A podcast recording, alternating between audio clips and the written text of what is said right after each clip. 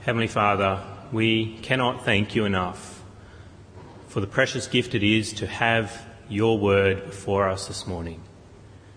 But Lord, we do recognize that we are sinners and that we have blindness toward your word. Lord, we pray that you may help us to understand it.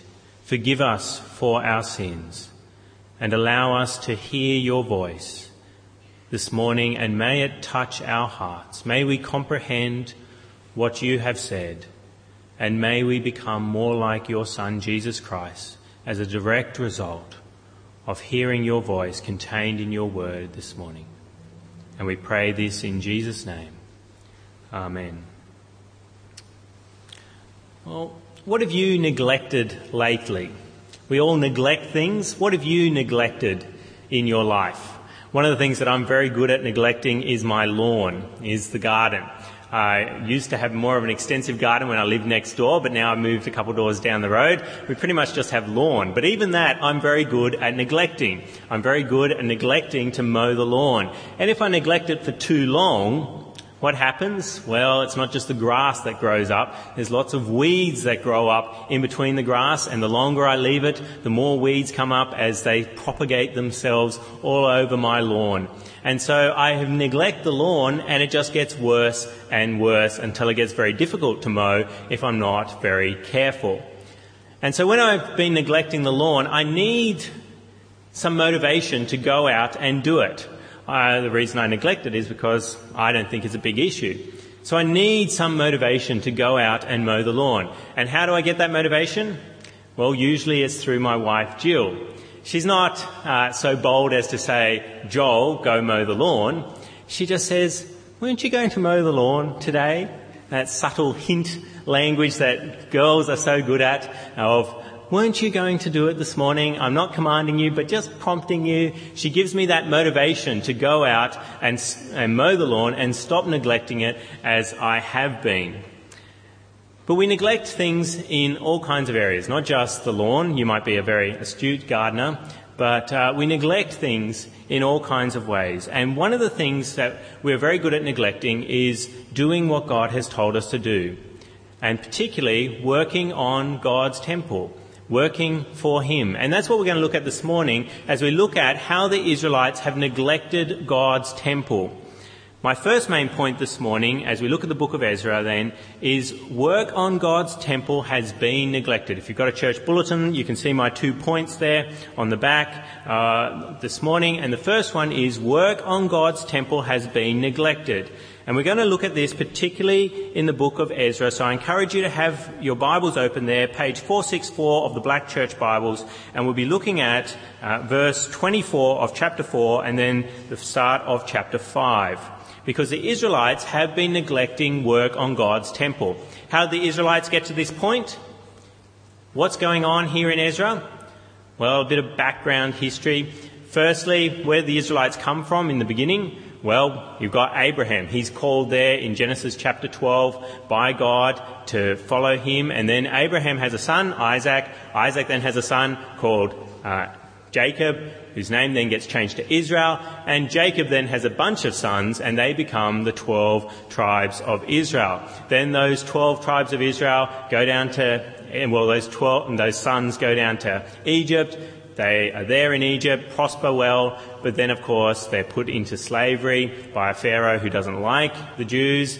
And then God hears their cries, brings them out of Egypt, which is the Exodus, brings them to the promised land after they wander in the desert for a while, brings them to the promised land. They set up shop there. They enjoy themselves, but they also enjoy sinning a lot, which then means they get taken after a lot of warnings from God into exile. They get taken by the Babylonian king Nebuchadnezzar, taken into exile and are there for 70 years.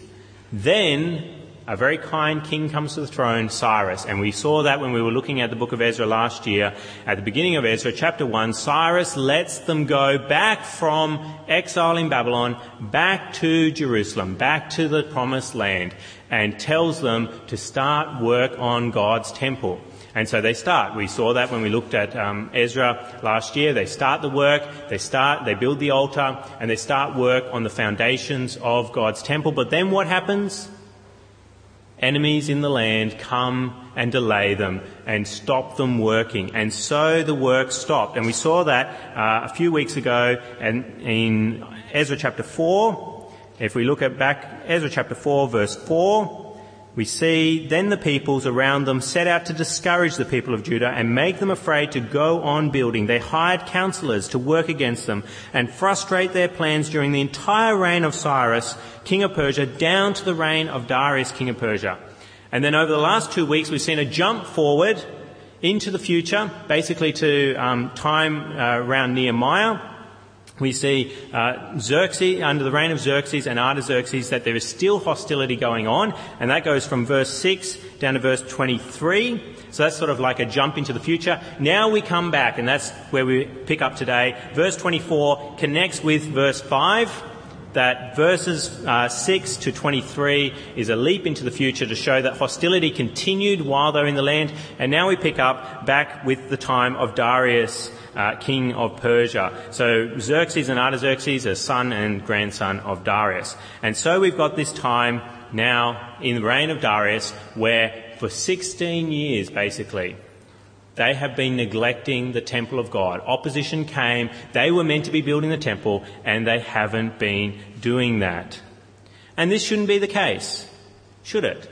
They've been told to build the temple. The temple is the area where they offer sacrifices for their sins. That altar there is where they are cleansed from their unrighteousness. It's the focal point of their entire lives. And so they shouldn't be neglecting building the temple. But they are, because that opposition arose, and so they've neglected it for 16 years. And so you can just imagine the temple. It's meant to be this large building, wonderful building, but now after 16 years, weeds have grown up, and it hasn't been worked upon at all. And this is the same today. It's not a peculiar thing just to the Israelites, it is the same today. We neglect the temple of God. Is that because we don't go over to Jerusalem and knock down the mosque that's there and start building a temple? No. God's temple is not in Jerusalem anymore. God's temple is us. Jesus is God's temple, and we are united with him through his death. And we are the temples for the Holy Spirit. But we can neglect our temples. We cannot work as we should on building God's kingdom in our lives and the lives around us. How can you tell if you've been neglecting God's temple? How can you tell? Well, you can tell by the way the state of your own temple is your own actions. Particularly, are there sins in your life that you're grappling with, that are taking over? They're like weeds that have grown up as you've neglected God's temple, building God's temple in your life. What sort of weeds? What sort of sins? Well, Galatians gives us a good little list. He, Paul says there, the acts of the sinful nature obvious sexual immorality, impurity, debauchery, idolatry and witchcraft, hatred, discord, jealousy, fits of rage, selfish ambition, dissensions, factions, and envy, drunkenness, orgies, and the like. Sins like those, are they growing up in your life? Do they indicate that you've been neglecting God's work in your life? It's not just the presence of sins, though, that show your neglect. It's the acts that you should be doing. Are they happening in your life? The fruit of the Spirit. Can you see that happening in your life? Or have you been neglecting God's temple so that the fruit is not occurring there? Do you see the fruit of the Spirit that Paul puts there just after the acts of the sinful nature of love, joy, peace, patience, kindness, goodness, faithfulness, gentleness, self control. Do you see those things in your life? Or by their absence, do you realize that you've been neglecting God's temple? And it's not just your own temple that you can neglect. you should be helping other people be good temples for God's Holy Spirit as well. And you can see whether you've been neglecting the temples that are around you by the fact that you witness to other people. You want to see God's kingdom grow. You want to see His temple expand. How does that happen? As people become Christians and the Holy Spirit takes them up and lives inside them. Do you help that happen? Or is it rare that you share the gospel with those around you who are non-Christians and show that you're neglecting them and not building God's temple in their lives? And even in the Christians that are around you, are you neglecting them as well? Is it much easier for you to talk to Christians about the news, about entertainment, different celebrities? Is it easier to talk to them about sport and even the weather? You'll talk to them about pretty much everything except about how they're going with the Lord. You'll talk to them about everything except about theological concerns, different sins that you're struggling with, and different sins that they may be struggling with. When was the last time you had a spiritual conversation with a brother or sister in Christ? Does that show that you've been neglecting God's temple in those around you? I think if we're honest, we all recognize that we've neglected God's temple, that we need help, just like these Israelites needed help to get over that rut that they were in of neglecting God's temple. So how does that happen? How do we get over that rut? Because the trouble is, the longer you leave something, the harder it is to get working on it again. How do we start working on God's temple again? What motivates us? I have Jill motivate me to go out and mow the lawn. What motivates us to work on God's temple? Well, that brings me to my second main point this morning. Work on God's temple begins because of God's word. How did these people get working again on God's temple? Well, we see it in Ezra chapter 5. We saw in Ezra chapter 4 verse 24 that thus the work on the house of God in Jerusalem came to a standstill until the second year of the reign of Darius king of Persia. Then chapter 5 begins. Verse 1, page 464 of the Black Church Bibles. Now Haggai, the prophet and Zechariah the prophet, a descendant of Iddo, prophesied to the Jews in Judah and Jerusalem in the name of the God of Israel, which, who was over them. Then Zerubbabel son of Shealtiel and Jeshua son of Jozadak set to work to rebuild the house of God in Jerusalem, and the prophets of God were with them, helping them. How do they get God's word to motivate them again? God sends these two prophets. He sends Haggai and Zechariah. And as with um, different prophets come and go in the Old Testament, we actually have the words of these two particular guys. The books that their words are contained in are called Haggai and Zechariah, and you can read them in uh, your Bibles. You can read what they said at this time in Ezra. And it's through them speaking that people start work again on God's temple.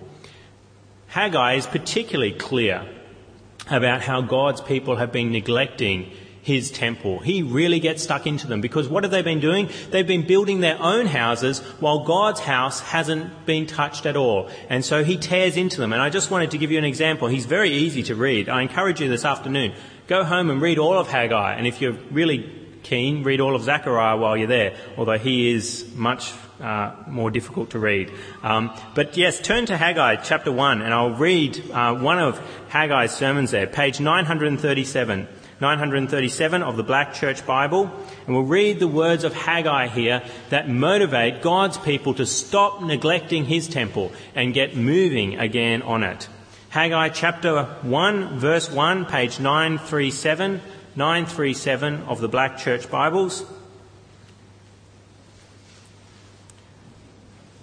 Haggai chapter 1, verse 1, we read the words of this prophet who gets them moving again. What does he say? In the second year of King Darius, on the first day of the sixth month, the word of the Lord came through the prophet Haggai to Zerubbabel, son of Shealtiel, governor of Judah, and to Joshua, son of Jehozadak, the high priest. In verse 2, this is what the Lord Almighty says. These people say the time has not yet come for the Lord's house to be built. Then the word of the Lord came through the prophet Haggai. Is it a time for you yourselves to be living in your panelled houses while this house remains a ruin? Now this is what the Lord Almighty says. Give careful thought to your ways. You have planted much, but have harvested little. You eat, but never have enough. You drink, but never have your fill. You put on clothes, but are not warm. You earn wages only to put them in a purse with holes in it. This is what the Lord Almighty says. Give careful thought to your ways. Go up into the mountains and bring down timber and build the house so that I may take pleasure in it and be honored, says the Lord. You expected much, but see, it turned out to be little. What you brought home, I blew away. Why, declares the Lord Almighty? Because of my house, which remains a ruin, while each of you is busy with his own house. Therefore, because of you, the heavens have withheld their dew and the earth its crops. I called for a drought on the fields and the mountains, on the grain, the new wine, the oil, and whatever the ground produces, on men and cattle, and on the labour of your hands.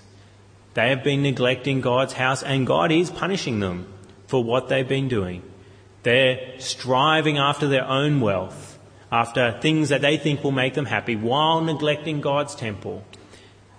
And Haggai comes and corrects them and says, What are you doing? Start going up into the mountains, bring down some timber, and start building God's house. So we see there these prophets getting these guys moving again. And it's interesting to note why these prophets are successful. Why are they successful? Well, we get two little clues as to how these prophets are successful back in Ezra chapter 5. It says a couple of things about them, two things in particular. Ezra chapter 5, page 464 of the Black Church Bibles, page 464. Ezra chapter 5. In verse 1, what do we read? Now Haggai the prophet and Zechariah the prophet, a descendant of Iddo, prophesied to the Jews in Judah and, in, and Jerusalem in the name of the God of Israel who was over them. Why are they successful? Because they come in the name of God who is over them. These are not prophets who put themselves over God. These are prophets who are under God. These are prophets who are submissive to God and come in God's name. And so they are successful because they are true prophets of God. They are not false prophets who are simply wanting to have a nice temple and because it may prosper them in some way. No, they come in God's name. And so we see as they come in God's name as true prophets, God's word has effect and the people stop neglecting the temple. And how else do we see that they are, uh, they are successful? Verse 2. Then Zerubbabel son of Shealtiel and Jeshua son of Jozadak set to work to rebuild the house of God in Jerusalem, and the prophets of God were with them, helping them. These prophets practice what they preach. They are there helping build the temple. They're not ones who stay up in some sort of ivory tower and say, all you guys get to work on that temple and I'll supervise what you're doing. No, they're there helping build the temple as well. They recognize it's their responsibility as well as the people's responsibility. And that is so important. Someone who teaches and then doesn't do what they say undermines their message completely. It is very difficult for a public speaker to preach about something, to speak about something and encourage people to change when they know very clearly he hasn't done anything in his own life. We see these prophets, they do what they say to the people as well. And it's the same today. How we to get over our neglect of God's temple, our own lives and the lives of those around us? How do we get over that rut that we're in? Well, it must be God's Word. God's Word must come and encourage you to stop neglecting His temple and be more faithful to Him. How does God's Word come to you? Do we have Haggai and Zechariah come in and tell us all to get busy? No, they're dead, long gone. They're in heaven, uh, in uh, rejoicing now with our Lord Jesus Christ uh, in paradise. It is, uh, they aren't going to be back anytime soon that I'm aware of. Although prophets do show up occasionally. Uh, we see Elijah show up with Jesus. You never know. Um, God may send them here, but uh, there is no indication that we're going to have Haggai or Zechariah show up in person and tell us to get busy. So how do we have God's word to motivate us? Well, firstly, we need the word that is Jesus Christ, the word become flesh. How are we going to get motivated to do God's work? We need Jesus Christ, the Word, as John tells us. If you recognize that you've been neglecting God's temple, what do you need to do? You need to repent of your sins and ask for forgiveness in Jesus Christ. That's the first and foremost thing you need to do. Ask for forgiveness. Show repentance to God.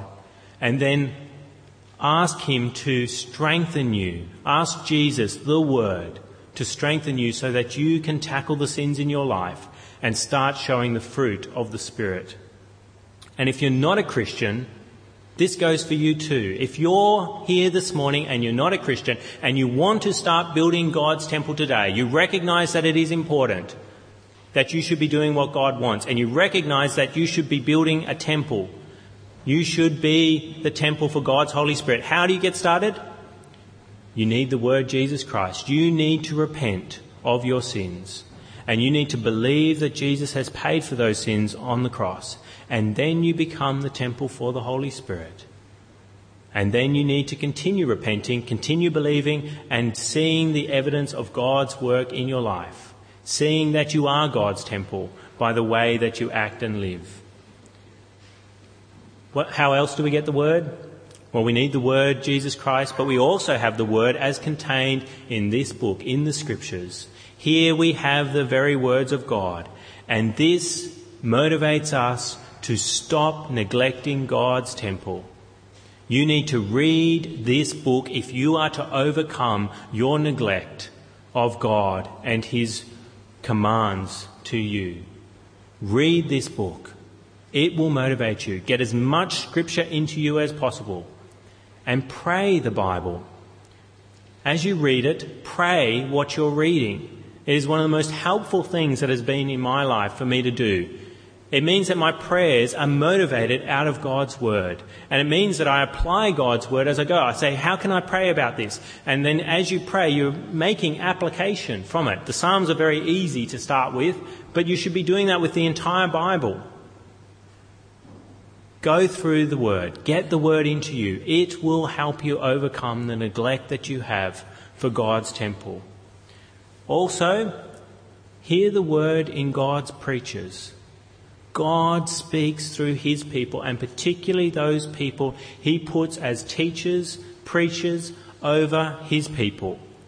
Go to your local church. Hear God's Word taught.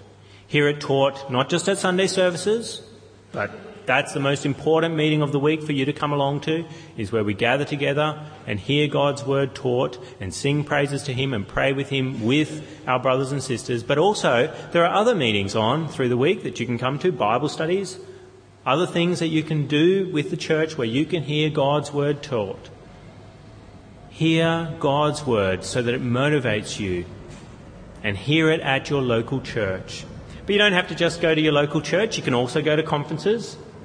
There are many good conferences here in Sydney that are put on by uh, godly men and women organising them, and they get good preachers along to those. Go and hear those preachers. Hear God's word taught so that you do not neglect God's temple.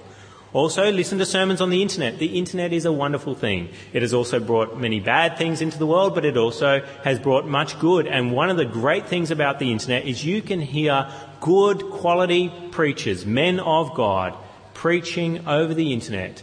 And you can download those and put them into your iPod or MP3 player or onto your CD player and listen to them.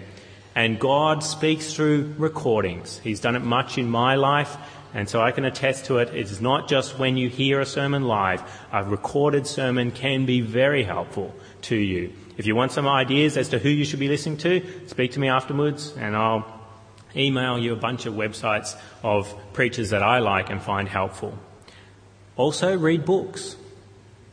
God speaks through people, authors, preachers, different Christians writing books.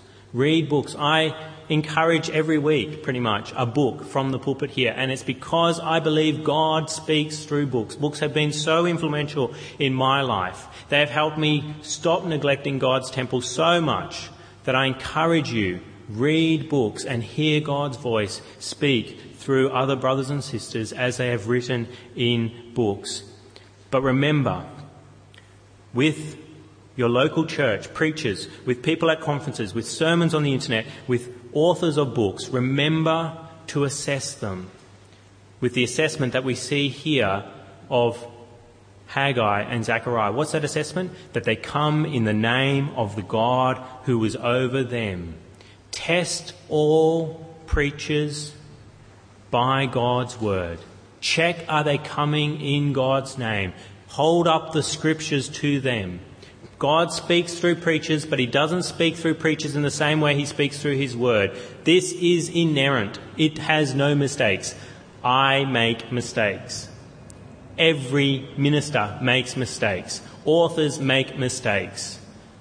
Test them by God's word. Are they coming in the name of God? And also test them by whether they are doing what they say. Do they practice what they preach, like Haggai and Zechariah did? Reject them if they don't. Be very careful to follow someone who doesn't do what he says you should do. And that goes for me as well. If you see me saying stuff from the pulpit but then living a totally different way, confront me on it. One of the greatest things you can do is quote me to me. It's very confronting for me because it's Joel speaking to Joel. Say, do you remember what you said, Joel, from the pulpit? And now I see you doing this? Confront me on it. I want to have an effective ministry as possible for God's glory here, and I need to make sure that I'm doing what I say from the pulpit, that it's reflected in my life, and I need your help to make sure that I'm doing that. But as you read books, as you listen to other preachers outside of this church, make sure you're assessing them for whether they practice what they preach. So, have you been building God's temple to the best of your ability in your life and in the lives of those around you? Or have you neglected it? Are there sins in your own life now that you're very much aware of, that you're struggling with? Weeds that have grown up from your neglect? What do you go to for motivation? What do you need to go to right now? Do you recognize that it must be the Word of God that you go to? Nothing else will suffice to help you overcome the neglect that you have for God's temple. Do you recognize that? Do you go to Jesus Christ, the Word? Ask for forgiveness and trust in Him. Ask Him for His strength. And do you go to this Word, to your Bibles, to help you overcome the sins in your life? And do you go to those people around you, particularly leaders of God's people that He's particularly gifted to teach? Do you listen to them so that you are motivated to not neglect God's temple in your own life and in those around you? Let us speak with Him now. Let's speak with our God.